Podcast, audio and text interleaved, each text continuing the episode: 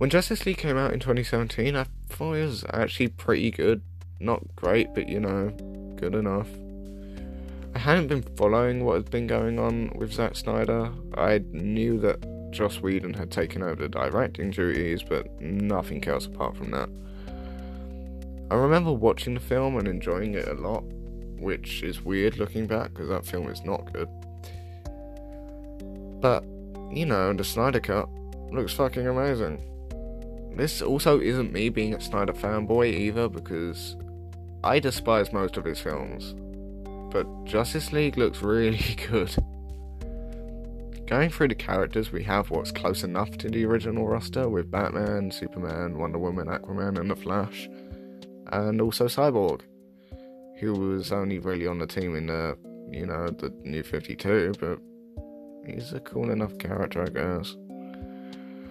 I can also confirm that Martian Manhunter will appear, which is cool, but he won't be doing much fighting since.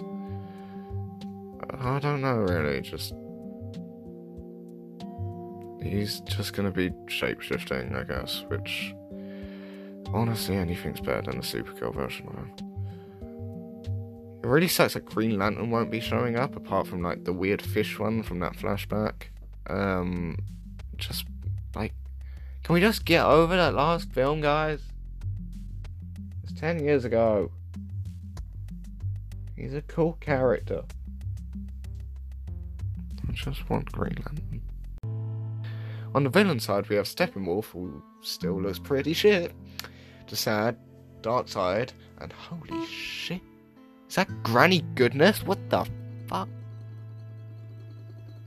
In my opinion, Darkseid actually looks really cool, and I really hope he uses his Omega beams, otherwise, I'm gonna be really mad and more depressed than I am.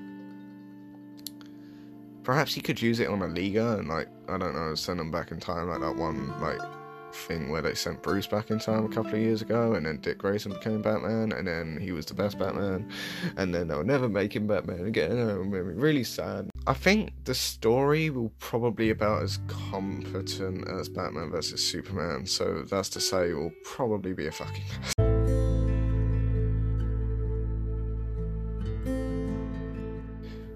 All the nightmare scenes look good also. I think these might be after Superman supposedly kills Bruce or Batman or whatever you want to call him.